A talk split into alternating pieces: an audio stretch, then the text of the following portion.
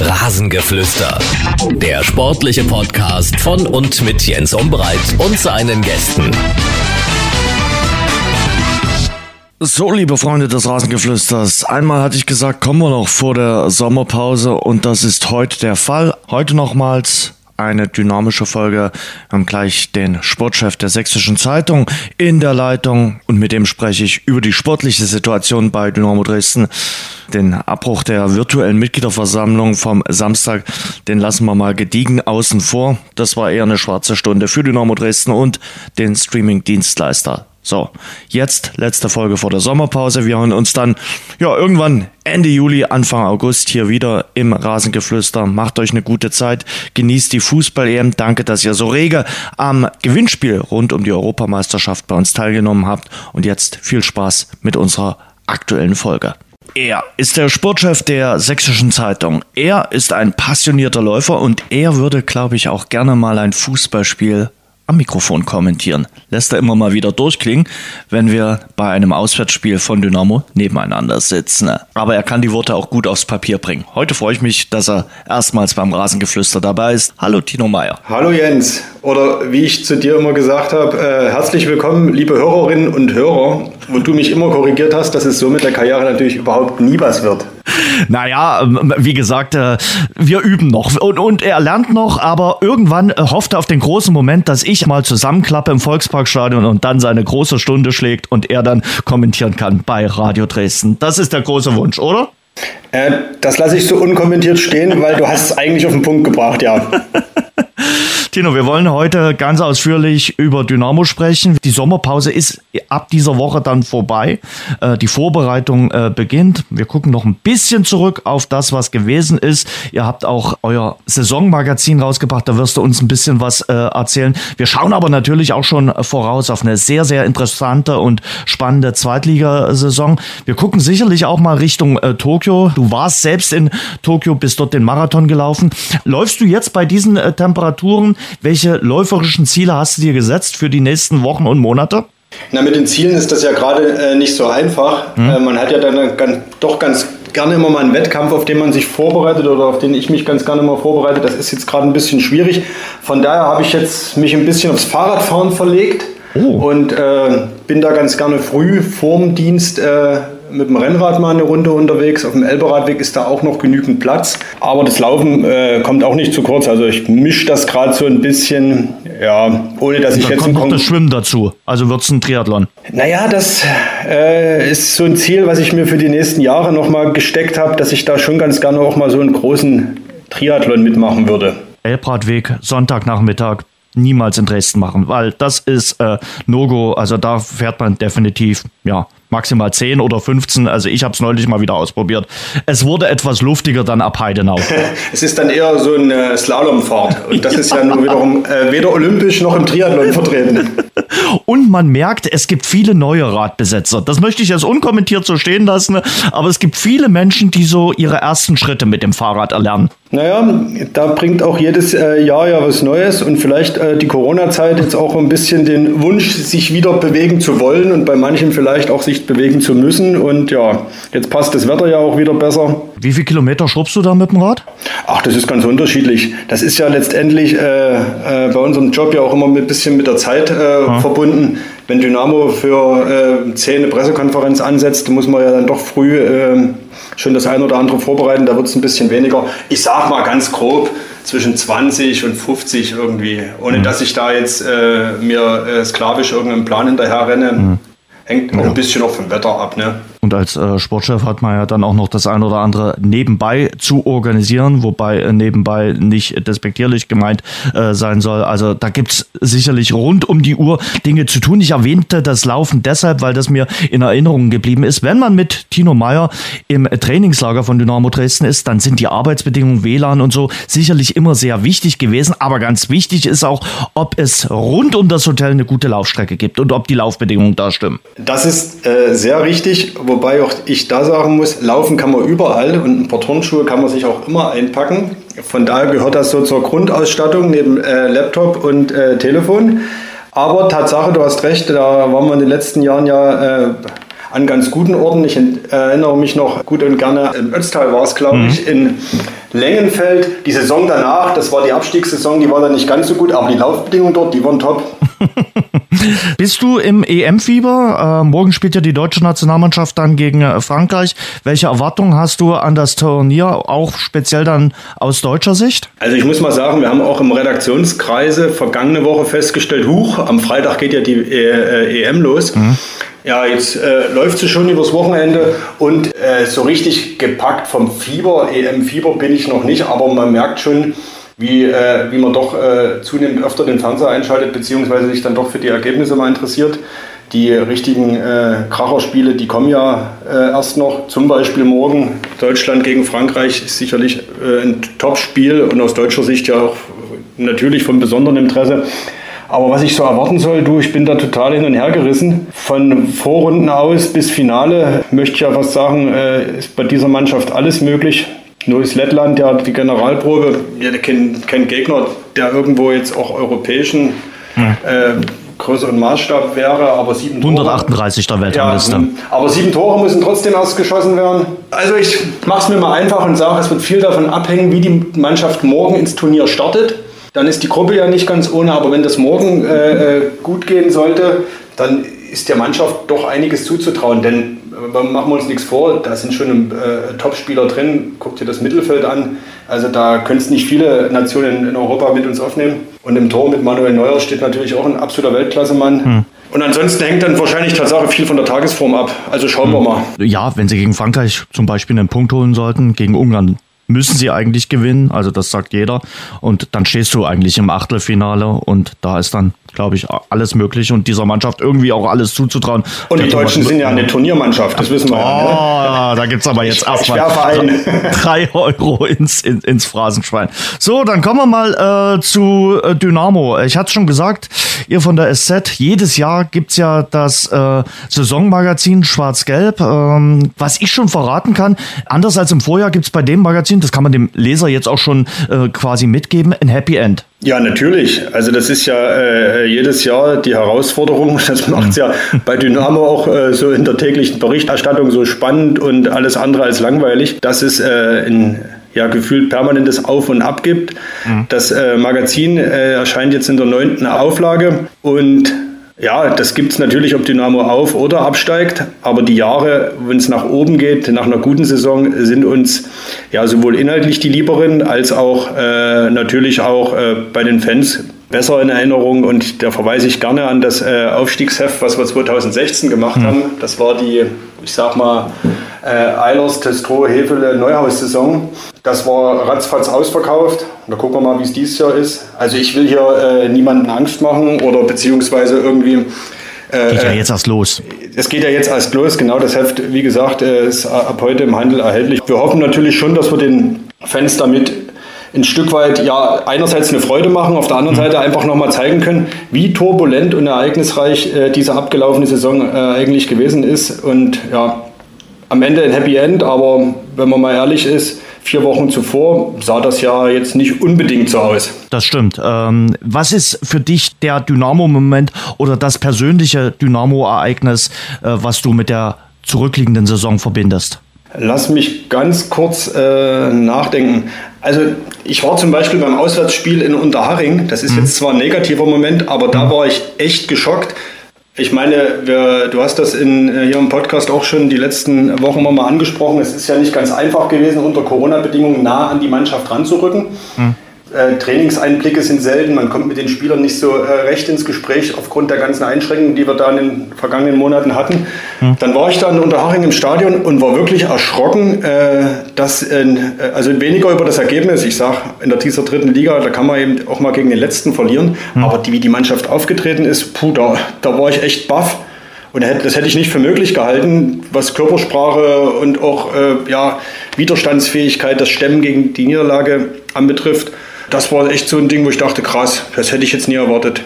Und ja, vor allen Dingen äh, innerhalb von vier Wochen, dass äh, so, so ein Prozess dann äh, aber innerhalb von vier Wochen passiert. Das ist ja auch so ein Punkt, den wir noch versuchen, ein bisschen nachzuspüren, was, was da den Ausschlag gegeben mhm. hat. Aber Egal mit wem man sich unterhält, also Ralf Becker muss man nicht fragen, der sagt ja äh, inzwischen, wir sind aufgestiegen, wir müssen nichts mehr analysieren, alle, Ende gut, alles gut. Aber wenn man mit Spielern spricht, wenn man mal sich im Vereinsumfeld umhört, so richtig den einen Knackpunkt, den scheint es wirklich auch nicht zu geben. Vom schleichenden Prozess ist immer die Rede. Ne? Und, und jetzt kann man äh, sagen, was man will. Äh, sicherlich, auch der Verein hat gesagt, äh, Markus Kautzinski hat einen großen Anteil am äh, Aufstieg. Das ist auch richtig so. Äh, das muss man ja sagen. Er hat eine Vielzahl an Spielen gewonnen. Aber trotzdem in dem Moment, äh, nach dem äh, Spiel dann gegen Halle zu handeln. Manche haben ja gesagt, die müssen schon nach Unterhaching handeln. Ähm, war eigentlich richtig, weil ähm, die Mannschaft war am Boden. Ja, machen wir uns nichts vor. Wir reden Tatsache ja immer über Leistungssport.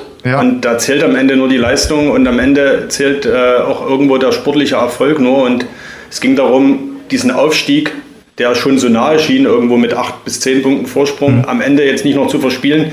Und klar, dann ist, muss ich wahrscheinlich wieder einzahlen, äh, der Trainer das schwächste Glied in der Kette. Und ja, von daher war die Trennung Tatsache der richtige Schritt, erst recht jetzt rückblickend. Mhm. Da gibt es, glaube ich, keine zwei Meinungen. Und da sind wir ein Stück weit vielleicht auch bei so einer positiven Überraschung. Alexander Schmidt war so ein Name, wo man dachte, hm, Feuerwehrmann kennt man gar nicht, Toguchi hat er trainiert, hm, wer ist das überhaupt?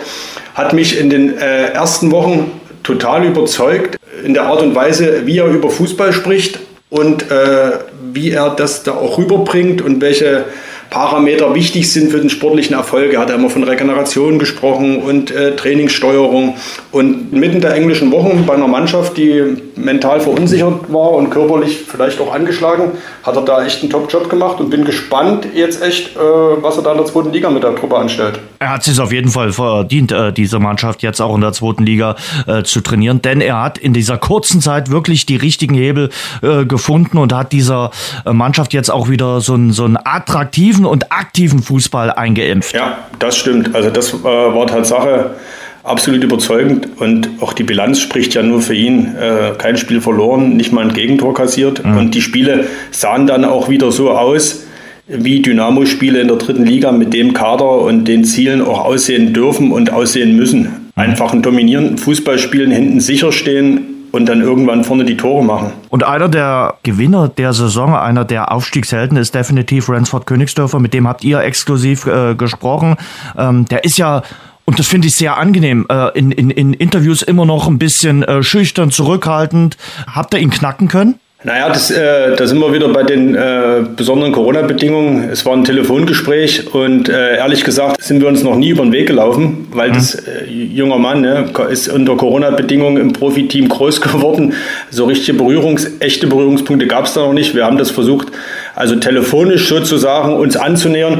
Und er ist dann im Gespräch Tatsache auch äh, lockerer geworden. Du hast gesagt, er ist unheimlich zurückhaltend dafür, dass er unter den Aufsteigern der Aufsteiger schlechthin ist in der, der Saison und eigentlich jetzt ja, den, auch den einen oder anderen Spruch hätte raushauen können, ist er eher ein stiller Typ. Das trifft auch irgendwo auf, ja, auf einige in dieser Truppe zu, die sportlich abliefern, aber jetzt weniger die Menschen sind, die da medial oder mit großen Sprüchen auch vorangehen.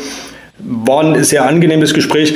Man merkt aber halt auch, der junge Kerl ist 19 Jahre alt und äh, weiß, dass das auch nur erst der erste Schritt sein kann ins Profigeschäft und dass da noch ganz viel folgt. Mhm. War dann leider auch gleich verletzt. Das hat ein bisschen auch seine, äh, vielleicht seine Stimmung auch getrübt. Mhm. Aber wie er erzählt hat, er hat ja das äh, in dem Aufstiegsspiel gegen Türkgücü dieses vorentscheidende 2-0 erzielt. Wie er darüber erzählt hat, mit welcher Selbstverständlichkeit, das war schon wieder erfrischend. Ja, ich wusste, dass ich den Zweikampf gewinne und dann bin ich da auf den Abwehrspieler vorbei und habe ich ihn nochmal ausgelegt, weil ich kann mit links nicht so gut schießen, also habe ich mir auf rechts gelegt. Also das war, das war, äh, war wirklich fast schon wieder erfrischend nüchtern und ehrlich, wie er das erzählt hat. Sehr schön. Ja, das muss man wirklich bestätigen, was äh, Tino hier sagt. Ähm, unter normalen Verhältnissen in der Zeit vor Corona, die gab es ja auch mal, äh, kommt man einfacher an Spieler ran. Da sitzt man sich auch mal gegenüber die Spieler kennen dann einen, haben dann auch ein gewisses Vertrauen. Und äh, das ist natürlich jetzt alles in den vergangenen 15 Monaten sehr, sehr schwierig äh, gewesen, da auch äh, eine gewisse Basis aufzubauen. Es gibt ja nicht wenige, die sagen, das hat dieser äh, neu zusammengestellten Mannschaft äh, vielleicht auch ganz gut getan, mhm. dass sie ein bisschen für sich sein äh, konnte.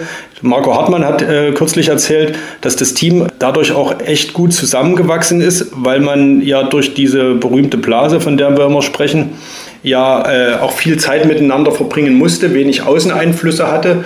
Und ich glaube auch, in den schwierigen Phasen, die wir in der Saison hatten, äh, war diese Leere im Stadion so blöd das klingt, vielleicht sogar in manchen Momenten hilfreich, auch wenn das so offen niemand zugeben würde und es natürlich ein Stück weit auch eine Hypothese nur ist. Aber wir haben das ja auch schon anders erlebt, dass eine Mannschaft ausgepfiffen wurde, auch, äh, auch im Harvey-Stadion. Von daher. Das kommt aber jetzt. Also darauf muss sich die Mannschaft natürlich einrichten, äh, dass die Gefühlsschwankungen äh, und äh, das Pendel auf beiden Seiten ausschlagen wird und kann. Das ist ganz klar. Ähm, ich konnte und kann diesen Geisterspielen gar nichts abgewinnen. Äh, das geht ja sicherlich nicht also das, anders. Also ja, das da, dass da keine äh, irgendwie falschen Eindrücke entstehen. Absolut, die Zuschauer äh, müssen, sollen unbedingt zurück. Das macht den Fußball aus, gerade hier mhm. in Dresden. Und äh, wir haben im, für das Magazin auch nochmal mit Dynamos Aufstiegskapitänen der mhm. letzten äh, Aufstiege gesprochen. Steffen Heidrich, Thomas Hübner, äh, zuletzt Michael Hefele. Und die erzählen immer wieder und jetzt noch mit deutlich äh, Jahren Abstand die, von dieser Verbindung zu den Fans, von dieser Unterstützung, wie das die Mannschaft getragen hat, von Momenten bei den Aufstiegsfeiern, die für ewig in Erinnerung bleiben. Und das ist ja schon fast tragisch, dass das dieser Mannschaft jetzt ja, so völlig abgegangen ist, dass die da überhaupt diese Wucht, Michael Hefele hat gesagt, diese Wucht dieser Dynamo-Fans, dass das die Mannschaft ja maximal in Ansätzen bei dem Pokalspiel gegen Hamburg im September 2020 äh, erlebt hat und danach eigentlich nie wieder weil du jetzt gerade äh, das fehlende Publikum äh, angesprochen hast, äh, wie hast du denn persönlich dann das Ganze erlebt, diese ganze Saison? Es wird ja eine spezielle Saison bleiben, das ist, ist ganz klar. Es steht natürlich alles unter dem Aspekt Corona. Am Ende hat die Mannschaft ihre Mission erfüllt. Das äh, steht erstmal sportlich fest, klar. Und deswegen wird die Saison auch in Erinnerung bleiben, weil eben 2021 ein Dynamo-Aufstiegsjahr ist. Davon werden wir in zehn Jahren noch erzählen. Und so wie 2016 ein Aufstiegsjahr war. Aber äh, in der Saison ob man sich noch an einzelne Spiele erinnern wird, vielleicht an das 4-0 gegen Ingolstadt. Mhm. So, eine, so eine krassen Ergebnisse werden in Erinnerung bleiben. Aber Michael Hefele hat von 2016 sofort auch erzählt, äh, Europas größte Blockfahne im Heimspiel gegen Magdeburg. Wusste mhm. der sofort noch und konnte da was äh, zu erzählen. Ob die Spieler von diesem Jahrgang in fünf Jahren noch einzelne Momente so in Erinnerung haben werden, da bin ich gespannt. Mir selber, ne, ist das, die Saison rauschte so durch so von ein Stück weit aus der Ferne auch irgendwo, ne? Am Fernseher eben so, ja. selbst wenn man im Stadion war, ja, es war irgendwie wie Stummfilm so. Auch wenn man die Spieler natürlich hat gut schreien hören und inzwischen auch, äh, sagen wir so, Sebastian May äh, beim Coaching von der Tribüne ganz gut äh, verfolgen konnte, ist, ist doch irgendwie surreal. Also aber es sieht ja gut aus. Also ich denke mal, in der kommenden Spielzeit wird es Zuschauer geben, sogar möglicherweise durchgängig. Ob sofort mit 30.000, sei mal dahingestellt. Aber ich gehe mal fest davon aus, dass wir eine Saison äh, mit Zuschauern haben werden, weil die Impfungen schreiten voran, äh, die Testmöglichkeiten schreiten voran. Da gibt es Mittel und Wege und natürlich jetzt auch während dieser Europameisterschaft äh, fließen ja auch wieder neue Erkenntnisse ein. Das stimmt. Und die Vereine hier vor Ort machen es ja auch vor. Ne? Die mhm. Handballer äh, haben ja. jetzt zum ersten Mal wieder vor Fans gespielt. Beim Galopp Football, sind, Football beim Galopp ne, waren ja. am Wochenende Zuschauer zugelassen. Von daher, äh, das sind ja alles gute Schritte zurück äh, zu einer Normalität. Und du sagst es, wo man Erfahrung sammeln kann, auf die Dynamo dann ab Ende Juli bei den Heimspielen auch aufbauen kann. Jetzt geht's wieder los. In dieser Woche wird's den berühmt-berüchtigten Laktattest geben. Es wird geimpft, also die Spieler können sich impfen lassen die Priorisierung ja jetzt dort auch weggefallen ist. Das wird eine intensive Zeit. Ich glaube, äh, Alexander Schmidt wird vor allen Dingen auch so ein bisschen äh, an der, an der Kondition natürlich arbeiten, dass die Mannschaft wirklich fit ist für diese brutale zweite Liga. Das denke ich schon. Spannend wird sicherlich auch natürlich das, äh, die, die personelle Frage sein. Ne? Welchen, da kommen wir gleich dazu. Ja, genau. Wobei auch da kommt ja Corona wieder ein Stück weit ins Spiel. Ne? Trainingslager, ja oder nein. Was wir so gehört haben, natürlich Trainingslager. Ne? Aber wo genau, unter welchen Umständen sind Testspiele so einfach möglich? Da gucken wir mal. Aber äh, so wie ich jetzt äh, Schmidt in den vier, fünf Wochen, die er jetzt im Amt war und äh, aktiv war, erlebt habe, glaube ich, an Fitness wird es dieser Mannschaft äh, nicht mangeln. Ich glaube, da ist er auch äh, äh, ein ganz guter Arbeiter und hat da ganz klare Vorstellungen, was da in der Vorbereitung getan werden muss. Tino, du hast den, den Namen Marco Hartmann vorhin schon erwähnt. Äh, ist ja die große Frage, einige Spieler hat man sich getrennt, hat gesagt, die kriegen erstmal keinen neuen Vertrag. Der ein oder andere kann sich möglicherweise anbieten. Marco Hartmann will sich anbieten. Äh, wie siehst du seine Personalie? Also ich sag mal so, ich bin ja nicht der Kaderplaner und auch nicht der Sportchef äh, von Dynamo. Ich würde aber sagen, wenn ich was zu sagen hätte, würde ich sagen, Marco Hartmann gehört unbedingt in diesen Kader hinein. Ob er die erste Mannschaft gehört oder äh, da ist es schon wieder eine ganz andere Frage. Und ob er gerade Stand jetzt das Zeug dazu hat, das ist wie gesagt, das steht auf einem anderen Blatt. Aber in einem Kader, der 24, 26 Spieler umfasst, muss für Marco Hartmann Platz sein, aber nicht aufgrund seiner Verdienste oder weil man ihm ein letztes schönes Jahr in Dresden äh, bescheren will. Er hat ja gesagt, noch ein Jahr, dann will er seine Karriere beenden, sondern einfach, weil ich denke, dass er als Charakter und als Persönlichkeit in so eine Mannschaft reingehört, weil es wird ja wieder ein Stück Neuland werden. Es werden schon am Ende wieder fünf sichere Neuzugänge wird es geben. Und auch die müssen wieder rangeführt werden. Es sind viele junge Spieler, für die diese zweite Liga Neuland ist. Da kann so ein äh, Hartmann äh, mit seiner Art und Weise, Fußball zu leben und Fußball zu verstehen, einfach ja, ein wichtiger Faktor sein. Jemand, der sein Ego hinten anstellen kann, der sich im Training voll einbringt und eben auch für diese, ja, den Zusammenhalt in der Kabine, äh, ich sag mal, ganz wichtig sein kann. Wenn du mich fragst, ich sage, Hartmann sollte unbedingt dabei bleiben. Und ich glaube, man kann sich mit ihm auch einigen, dass das in Zeiten von wirtschaftlichen Zwängen, Corona und Einnahmeverluste, dass man mit Marco Hartmann, denke ich, wie heißt es immer so schön, einen stark leistungsbezogenen Vertrag aushandelt. Ich glaube, das sollte doch möglich sein. Das Einzige, was immer bei ihm reinspielt, ist, glaube ich, seine Verletzungshistorie. Aber da kann man ja auch dreimal auf Holz klopfen, dass das mal ne, ein Jahr lang äh, gut geht. Aber ich gebe dir komplett recht. Und du brauchst ja auch den einen oder anderen, der äh, Dresden kennt und der Dresden auch kennt, wie es in Zweitliga-Zeiten funktioniert. Und da hat man aus meiner Sicht nicht so sehr viele. Na klar, hat man einen Patrick Wiegers. Patrick Wiegers fällt aber auch noch eine Weile aus. Und du brauchst schon jemanden, äh, der auch so in der Kabine sagt, pack mal ruhig, das ist jetzt so und so. Und auch auch, auch die Leute führen kann. Und ähm, ja, erfahrene Spieler, Erfahrung lässt sich äh, da auch schlecht irgendwie durch irgendwas anderes kompensieren. Und ich glaube, sicherlich gibt es auch Gründe dafür zu sagen, okay, man trennt sich, weil vielleicht man äh, diese Position irgendwie anders äh, äh ersetzen will. Aber ich bin komplett auf deiner Seite und sage, äh, es muss in dieser Mannschaft, in einem Kader von 23, 24 Spielern Platz für jemanden sein, der Marco Hartmann heißt. Also immer vorausgesetzt, dass er natürlich wieder fit wird. Mhm. Ein angeschlagener, verletzter Spieler ja. oder halbfitter, also nur als, äh, als Maskottchen ihn mitzunehmen. Oder das will er aber selbst, glaube ich, gar nicht. Ich, ich glaub, das, das, will er gar nicht. Er, er will ja auch nicht der, der Trainer jetzt sein, wer, der, der am, am, am Ende der letzten Saison war und der da ein bisschen mitgeholfen hat und vielleicht das äh, Coaching von Standardsituationen gemacht hat. Das will er nicht. Also ich glaube, der will schon noch mal eine letzte Saison spielen, ein paar Einsätze haben und dann äh, letzten Spieltag, 34. Spieltag mit dem Klassenerhalt, tränenreich vielleicht sich vom K-Block verabschieden. Ja, ich glaube, genau so ist der Punkt. Und ich glaube, das ist auch der Deal äh, mit Ralf Becker. Auch wenn das so deutlich nicht gesagt wurde, aber ich kann mir schon vorstellen, dass da beide Seiten äh, äh klare Bilder haben und äh, auch voneinander wissen, was sie voneinander zu halten haben. Und dass das am Ende so kommt, ist Hartmann fit, kann er mittrainieren und an seine Leistung anknüpfen, dann wird er auch zum Kader gehören. Das denke ich schon.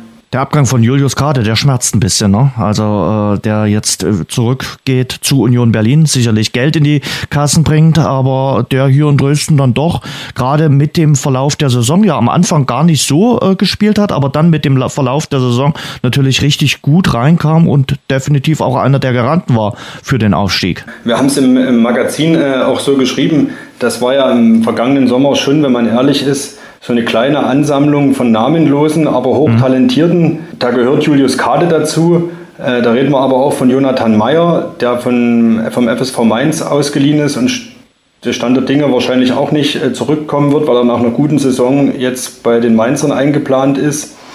Oder eben auch Paul Will. Da wusste man nicht so recht, hey, kennt man nicht so richtig, junge Kerle, hat man schon so viele hier ausgeliehen, hm, bringen die was. Und äh, da hat sich Kade so still und heimlich da echt einen Stammplatz erarbeitet. Der hat am Ende 25 Saisonspiele gemacht. Ich glaube, das hätte er auch selbst nicht gedacht. Und davon waren nicht die wenigsten in der Stammelf. Also das war absolut eine Top-Saison und machen wir uns nichts vor. Union holt den jetzt nicht umsonst zurück, ne? Nee, die spielen in Europa und die brauchen natürlich auch einen großen Kader, einen erweiterten Kader und äh, da hat der auf jeden Fall natürlich Werbung in äh, eigener Sache. Und wo gemacht. wir gerade über Union reden, fällt mir Robert Andrich ein, der war ja, auch, der war ja auch Wahnsinn, mal in, der war ja auch mal in Dresden ja. und äh, auch äh, Zufall oder nicht, in dem Aufstiegsjahr 2016 hat hier eigentlich keine Schnitte gesehen unter Uwe Neuhaus, äh, war äh, oftmals Ersatzspieler, manchmal disziplinarischen Gründen nicht mal im Kader. Landet jetzt irgendwo bei Union Berlin und alle haben schon geschmunzelt, was will er denn dort? Ist dort Stammspieler, phasenweise Kapitän und er wird jetzt äh, von Leverkusen äh, umworben, ne? für 4 ja. Millionen Ablöse angeblich. Ein, Überragend. Ja, ne? Aber gibt es den einen oder anderen äh, bei Dynamo, wenn ich an Grifo zum Beispiel denke, wo ich mir auch denke, wie, wie konnte es der denn in, in, in, zum italienischen Nationalspieler schaffen? Der hat man sicherlich ansatzweise ja auch in Dresden mal entdeckt, dass der Talent hat, aber oft dachte ich auch, hat er hier seinen Bruder hingeschickt und äh, der hat es auch äh, allen gezeigt. Und Andrich gebe ich dir komplett recht. Äh, in Heidenheim fand ich ihn aber dann auch schon richtig ordentlich, als er dort gespielt hat. Und dann jetzt natürlich speziell bei Union Berlin war er natürlich einer äh, der, der Macher dort mit in, in diesem Team, der dafür gesorgt hat, dass die am Ende auf Platz äh, 7 gelandet sind. Also, also ich glaube, die, die, Karriere, die er jetzt hingelegt hat, die hat er sich, äh, oder war 2016 war nur er derjenige, der sich die zugetraut hat. Und äh, ja, in Dresden staunt man da jetzt wahrscheinlich schon. Dem ist so. Ähm, jetzt äh, Tino, ist sicherlich so, wenn man sich die zweite Liga anguckt, das haben wir jetzt schon x-mal gesagt, natürlich äh, die bestbesetzteste zweite Liga, die geilste zweite Liga aller Zeiten. Aber wir brauchen auch uns nur mal die Vorjahre angucken. Da waren die noch nicht so gut besetzt und trotzdem war es natürlich für die, die Aussteiger erstmal immer äh, eine Sache, drin zu bleiben. Und das ist zum Beispiel den letzten beiden Aufsteigern, also Braunschweig und Würzburg, nicht gelungen. Äh, auch in der Saison davor, Wien, Wiesbaden, sofort wieder äh, runtergegangen. Ich habe so momentan noch, na, so leichte Sorgenfalten, sage ich dir. Ist dieser Kader, den wir jetzt aktuell haben, ist der tatsächlich zweitligareif? Ist der dazu angetan, äh, die Klasse zu halten? Mm, ich glaube, mit dem Kader, den wir Stand jetzt haben, äh, ist es natürlich schwierig, weil es äh, dann auch in der Breite nicht reicht. Hm. In der Spitze vermutlich auch nicht. Nee, da macht der Ralf Becker auch äh, kein Hehl draus dass es da schon noch äh, zwei, drei Zugänge geben soll und geben wird, die dann äh, das, äh, das Zeug auch absolut zum Stammspieler haben, wenn sie nicht sogar schon ein Stück weit, ich sag mal in Anführungsstrichen, gesetzte Stammspieler sein sollten. Also da, ich denke, da hat Becker schon den einen oder anderen auch im Blick, der dann auch kommen wird, weil schwierig wird die Liga, aber ein Stück weit ausgeglichen ist die schon auch. Ne? Das ist vielleicht nicht ganz so krass äh, wie in der dritten Liga, weil das spielerische Element dann ein bisschen mehr dazukommt und ähm, noch ein Stück weit mehr die individuelle Klasse einzelner Spieler. Mhm. Aber so schlecht besetzt auf einzelnen Positionen ist Dynamo natürlich auch nicht. Nimm mal Proll, absolut Zweitliga-tauglich. Brauchst du aber natürlich auch noch jetzt einen Vertreter. Also das ist da, ganz da bin klar. Ich, da bin ich mal gespannt, äh, mhm. wie Dynamo das äh, lösen wird, weil Stefan Kiefer verabschiedet. Patrick Wiegers noch verletzt. noch verletzt und ja, Kreuzbandriss ist eine äh, schwierige Sache. Ne? Da weiß man nie so recht, wie schnell es dann geht und wie äh, gut man an seine Leistungsfähigkeit auch herankommt. Bin ich gespannt, was sich da Ralf Becker da überlegt hat, ob jetzt zwei neue Torhüter verpflichtet werden, ob man das Risiko eingeht, mit, nur mit einer Nummer zwei Hinterprollen die Saison zu gehen und zu hoffen, dass nichts weiter passiert und im Notfall auf einen A-Jugendtorwart zurückzugreifen, bis Wiegers fit ist. Da bin ich gespannt. Wobei ich glaube, du kannst ja auch äh, dann einen äh, Torhüter verpflichten, der vertragslos ist. Also ich sag mal, das geht ja, würde ja an der Hinrunde, glaube ich, sogar noch gehen, oder? Also ich, glaub, ich glaube auch, und da sind wir wieder beim, das würde ich dann als Modell Jeff Kornetzky be bezeichnen. Du erinnerst dich. auch das sind wir wieder in der Aufstiegssaison 2016. Die Parallelen sind unglaublich. Klar ist das möglich. Aber da lässt sich ja äh, Ralf Becker nur wirklich nicht in die Karten gucken, was er da so vorhat. Bin, bin da gespannt, aber um die Liste nochmal fortzusetzen, Tim Knipping das ist ja ein Mann aus der zweiten Liga. Ne? Da, Gesetzt. Und auch äh, Kevin Ehlers hat ja das, mhm. äh, nach allem, was man hört und was, äh, was wir gesehen haben und was Experten auch über ihn sagen, das Zeug absolut zum, also da reden wir eigentlich über Bundesliga irgendwann mal. Mhm. Also der sollte in der zweiten Liga jetzt auch nochmal einen Schritt machen. Janik Stark ist ja auch ein, ein Zweitliga erfahrener Spieler. Äh, Philipp Hosiner hat schon höherklassig gespielt. Ich meine, es braucht so ein bisschen den Knipser, ne? aber den will ja auch jedes Jahr wieder jeder Verein haben. Mal gucken, ob Dynamo ihn findet. Für die Außenbahn brauchst du sicherlich noch äh, was. Äh, wenn Meier weg ist, definitiv. Äh, musst du jemanden holen. Ähm, eigentlich auch für die rechte Außenbahn, äh, wenn wenn äh, mit Kreuzer nicht weitergeht, wie es aktuell aussieht. Also da äh, musst du auf den defensiven Außenbahn auf jeden Fall was tun. Das denke ich auch. Aber ich habe da eigentlich ein ganz gutes Gefühl, dass, äh, sagen wir, das Netzwerk Becker und jetzt mit Schmidt dazu, Christian Walter, der ja eine äh, riesen Scouting-Datei hat und äh, eine Liste A, eine Liste B und eine Liste C, dass da genügend Namen stehen und dass am Ende äh, ja die Mannschaft mindestens so stark sein sollte, dass es für den Klassenerhalt reicht. Und alles, was darüber hinausgeht, muss man dann halt schauen. Ja. Moritz Schröter wird gehandelt ja. vom FSV Zwickau. Das äh, sicherlich ein Spieler, der in der dritten Liga für Furore gesorgt hat, damit zu den stärksten Spielern äh, gehört. Der dann aber auch beweisen muss, äh, dass es eben für eine Liga höher reicht. Das stimmt. Ich meine, aber das haben wir ja auch jedes Jahr gehabt. Ne? Spieler, ja. die hinter, deutlich hinter den Erwartungen geblieben sind, aber auch Spieler, die deutlich überraschen konnten. Und Serjan Sararea, auch einer, der gehandelt ja. wird, den kennt natürlich äh, Alexander Schmidt äh, gut aus Münchner Zeiten. Soll nicht ganz einfach sein, aber ich glaube, Schmidt, wenn er ihn kennt, äh, kann damit dann sehr gut umgehen. Das denke ich. Ich meine, unter Schmidt hat er eine Top-Saison gespielt. Erfahrener Mann, ich glaube 31 Jahre alt, also auch noch nicht äh, zu alt. Und ich glaube, so ein bisschen Boxspieler, hat er Lust und Laune, dann geht da was und äh, ist ihm die ein bisschen vergällt, dann klappt es eben nicht so recht. Von daher könnte ich mir schon vorstellen, dass das gut funktioniert.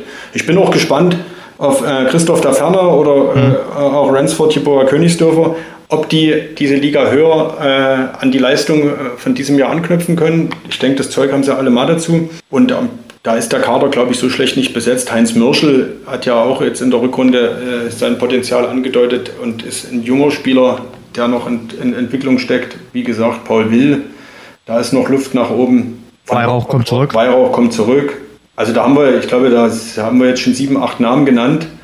Dazu noch die zwei, drei Top-Verstärkungen und dann sollte die ersten 12, 13 Namen jetzt schon erstmal nicht so schlecht klingen. Hm. Hast mich überzeugt. Also von daher äh, schauen wir mal. Aber es müssen natürlich äh, Spieler kommen. Also du brauchst jetzt, glaube ich, niemanden holen irgendwie aus der Regionalliga, wo du sagst, naja, da setzen wir mal das Prinzip Hoffnung. Weil ich glaube schon, bei drei, vier Spielern brauchst du Namen, die in Anführungszeichen Granaten sind. Auf jeden Fall und deswegen denke ich auch, dass wir die im Zweifel zum ersten Heimspiel, das Ende Juli äh, sein wird, noch gar nicht hier in Dresden haben werden, sondern das Transferfenster ist bis Ende August geöffnet.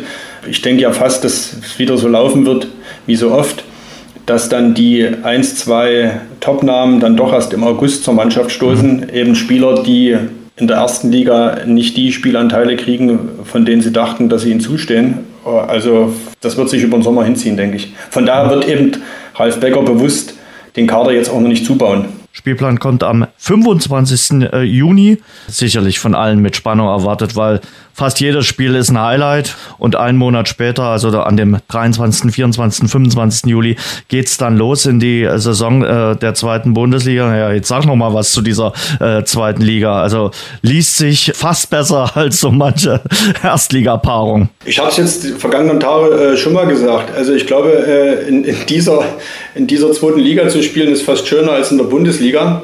Bisschen überspitzt natürlich. Mhm. Aber ich meine, äh, Bochum oder Bielefeld oder auch Mainz, das klingt jetzt, jetzt nicht so nach großer äh, Fußballbühne, da ist HSV, Bremen, aber auch so was an Traditionsvereinen. Schalke. Äh, Schalke, ja, haben wir hätte ich jetzt fast schon vergessen. Aber auch Düsseldorf, Nürnberg, mhm. das sind ja alles äh, keine kleinen Clubs, St. Pauli und aus Dynamo-Sicht besonders speziell natürlich Aue, Rostock.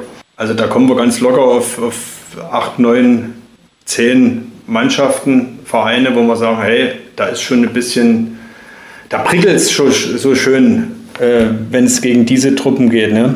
Heidenheim und Sandhausen gibt es auch, ja, aber auch das müssen ja keine schlechten Spiele sein. Nee, nicht unbedingt. Und ich glaube, das tut den Verein dann in der zweiten Liga auch ganz gut, weil ich glaube, mit dieser Zweitligasaison kannst du auch so ein bisschen, wenn es dann wieder möglich ist, den, den Kartenverkauf, den Dauerkartenverkauf ankurbeln, weil die Leute dann einfach auch heiß darauf sind, ihre Mannschaft mal wieder zu sehen und dann diese geilen Spiele zu sehen. Ja, aber da müssen wir uns ja in Dresden eigentlich die wenigsten Sorgen machen, dass die äh, Dauerkarten oder überhaupt die Ticketnachfrage irgendwie einbrechen äh, könnte. Ich glaube schon, dass das Stadion relativ zügig wieder voll ist oder mhm. so voll ist, wie es denn äh, auch voll sein darf. Dafür ist Fußball Dresden, Dynamo-Land einfach zu Fußball verrückt. Also da sollte mich überraschen. Die Reisen nach Bremen ins äh, Weserstadion und speziell dann auch nach Gelsenkirchen in die Arena, das wird natürlich äh, was Besonderes, weil in der Arena hat Dynamo selbst noch nie gespielt. Wünscht man sich dann fast, äh, dass das erst in der Rückrunde stattfindet. Ja weil machen wir uns nichts vor, in dem leeren Stadion in, auf Schalke, ja, das ist dann am Ende auch wie überall anders, ne? So eine leere Betonschüssel. Das macht dann aber, wenig aber, Spaß. Aber ich hoffe natürlich schon, dass wir zumindest immer mit paar Zuschauern spielen können ab Sommer. Hast du noch äh, die Sorgen, dass wir vielleicht auch weiterhin mit. Nee, das glaube ich nicht, aber zulass, äh, es ist ja doch ein Unterschied, ob 10.000 auf Schalke ja, dabei sind definitiv. oder ob es dann äh, vielleicht. Und ob im, überhaupt Gästefans möglich sind. Genau, genau. Und im, im, März 2022 oder ja. im Mai 2022 hofft man ja, dass dann die Lage noch entspannter, entspannter ist. Und wir das äh, vielleicht auch wieder ausverkaufte, also restlos ausverkaufte Stadien haben, weil es mhm. einfach die Sicherheitslage auch hergibt. Das ist sowieso die große Frage, äh, wie, die Menschen reagieren. Ob das sofort das Schnipsen ist, dass man sagt, okay, ich stelle mich in den vollen K-Block, weil ich bin geimpft, mir kann nichts passieren, oder ob die Menschen trotzdem noch so vorsichtig sind. Ich habe neulich ein äh, Interview mit einer Psychologin gesehen, die hat gesagt, naja, es ist äh, nicht verwunderlich, dass viele Menschen auch, wenn sie geimpft sind, immer noch relativ vorsichtig sind an Plätzen, wo große Massenansammlungen sind. Ich glaube, da wird man jetzt bei der EM, wird man danach, also wird man halt sehen, was, was es da an Ergebnissen gibt und mhm. an Erkenntnissen. Das kann der Bundesliga an die Karten spielen, aber es kann natürlich auch nach hinten losgehen. Klar, das hängt jetzt ein bisschen davon ab. Aber wer, wer ist immer so schön, wir fahren jetzt da ein bisschen auf Sicht. Also wer, wer will schon verlässlich sagen, was im August oder im September oder im November in, in, in Deutschland für eine Situation herrscht. Ne? Acht neue Trainer gibt es in der äh, zweiten Liga. Es ist nicht nur die Bundesliga, wo viele Trainerbänke äh, getauscht wurden oder die Person, äh, auch in der zweiten Liga. Viele, viele neue Trainer. Kanntest du den äh, neuen äh, Chefcoach von Erzgebirge Aue zum Beispiel? Überhaupt nicht. Überhaupt nicht. Warst genauso erstaunt, oder? Als du seinen Namen gehört hast. Ja, ja. Also da die Pressemitteilung vom Verein kam, hielt ich es dann schon äh, für die äh, Tatsache, die Verpflichtung und nicht etwa für einen Joke oder so, aber man, man musste schon zweimal lesen und bin total überrascht auch und erstaunt, wen Aue da immer wieder aus dem Hut zaubert. Und äh, ja, bin mal gespannt, was der junge Mann da leistet. Ich meine, auch das ist, wäre ja nichts Neues, wenn da nicht auch was Gutes bei rauskommen äh, könnte. Ne? Da, da gab es ja in der Vergangenheit auch schon genügend Beispiele, dass vermeintlich namenlose Tedesco, Daniel Mayer und so dann äh, echt eine gute Arbeit gemacht haben da haben sie öfters mal ein, ein Händchen ähm, äh, Erzgebirge für äh, die Trainer. Äh, hast du schon, ähm, sicherlich noch in der Vorbereitung, aber hast du Teams, wo du sagst, na, die werden es äh, in dieser Saison äh, schaffen? Also Schalke, Bremen werden natürlich sofort sagen, wir wollen wieder zurück.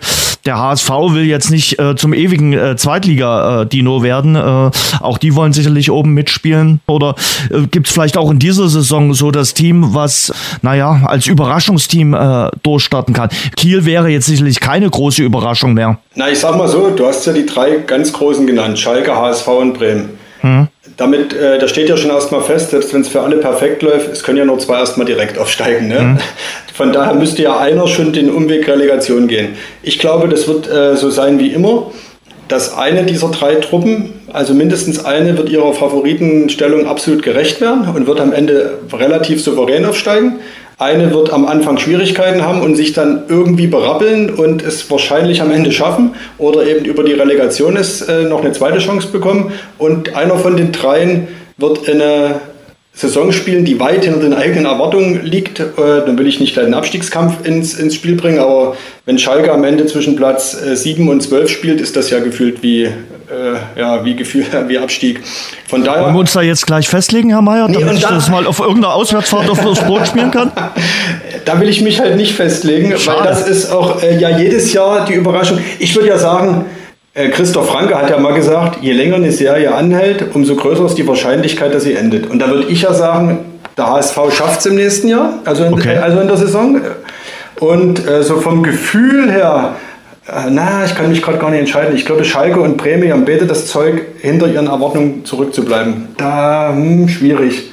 Markus Anfang ist Trainer in Bremen geworden, kann funktionieren, muss nie funktionieren. Und Schalke ist ja überhaupt echt die Wundertüte schlechthin. Also da sollte mich überraschen, wenn die sofort sich an der Spitze äh, etablieren könnten. Aber da halte ich alles für möglich. Und dann haben wir ja jedes Jahr auch mindestens immer ein bis zwei Überraschungsteams. Also wer auf Bochum und Fürth als Aufsteiger getippt hätte vor einem Jahr. Äh, ist reich geworden. Also ja, sehr reich, würde ich behaupten. Und es gibt ja, du hast ja vorhin schon erwähnt, es gibt ja auch so Teams wie Nürnberg und äh, Düsseldorf und äh, Co., die auch jetzt nicht gesagt haben, okay, wir wollen jetzt einfach nur um Platz äh, 7 mitspielen. Hannover 96 nicht zu vergessen. Richtig. Äh, ja.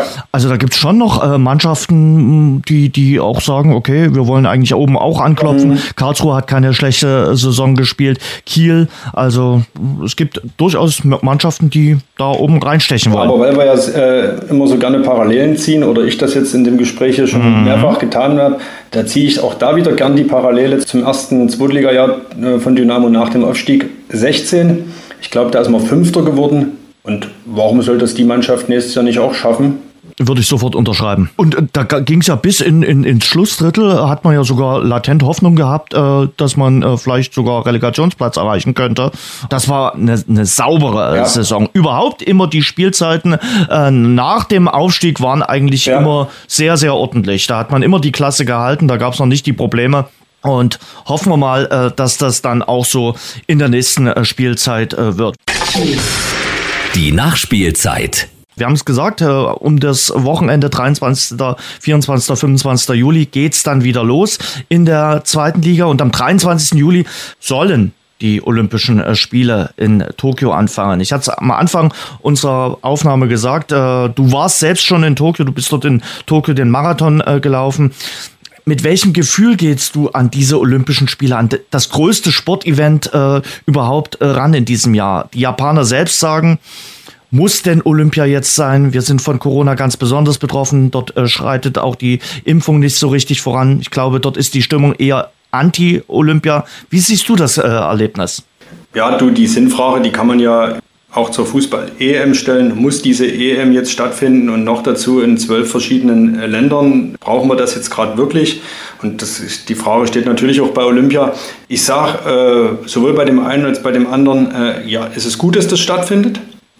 Weil äh, natürlich fehlen die Zuschauer und natürlich ist es nicht das gleiche Erlebnis, auch nicht für die Sportler, wie äh, vielleicht vor fünf Jahren, 2016 äh, in Rio. Mhm. Aber die Wettkämpfe sind ganz wichtig, weil die Sportler äh, äh, ja darauf, das ist ja denen ihr Job. Und wenn man das ermöglichen kann, und ich glaube, sowohl logistisch als auch finanziell ist das, äh, ist das auf jeden Fall drin, dann sollen diese Olympischen Spiele auch stattfinden. Und dann wird sich das für uns als äh, Fernsehzuschauer in Europa, denke ich, auch ein Stück weit genauso anfühlen, als wenn Zuschauer dabei wären, weil das Fernseh-Event äh, wird es bleiben. Für die Sportler ist es natürlich was anderes, aber der Olympiasieg, damit macht man sich unsterblich und da, man macht sich auch mit dem Olympiasieg unsterblich, wenn das Stadion nur mit japanischen Fans besetzt ist. Von daher, also ich wir haben da auch mit genügend äh, Athleten gesprochen. Karl Bebendorf, der Dresdner, der äh, vor einer guten Woche zum dritten Mal deutscher Meister über 3000 Meter Hindernis geworden ist, der hat danach gejubelt, hey Tokio, ich komme. Also da gehen Tatsache auch Lebensträume in Erfüllung, das darf man immer nicht vergessen. Und von da ist es gut, dass es diese Spiele gibt. Und ich glaube, wir können schon davon ausgehen, dass die äh, Verbände da auch für eine maximal äh, mögliche äh, Sicherheit und ja, Gesundheitsstandards sorgen, dass da nichts passiert. Denn aus äh, sportlicher Sicht muss man sagen, die meisten Sportler fiebern ja auf diesen Moment äh, hin. Die arbeiten in diesem Vierjahresrhythmus, in, jetzt ist es ein Fünfjahresrhythmus.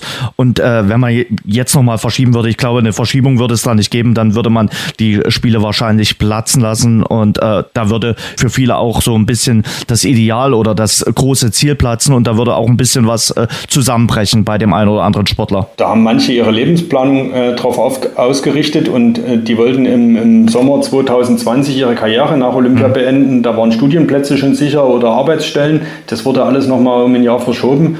Und wenn man jetzt absagt, also da bleiben auch äh, Langzeitfolgen bei den Athleten, das darf man mal nicht vergessen. Ne?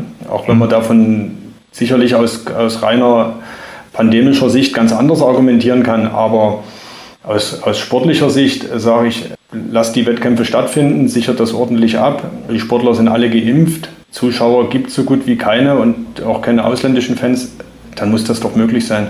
Gib uns mal einen Einblick. Du hast äh, Tokio vor Corona kennengelernt. Äh, hochtechnologisiertes Land Japan, äh, aber natürlich auch touristisch echt eine Erfahrung wert.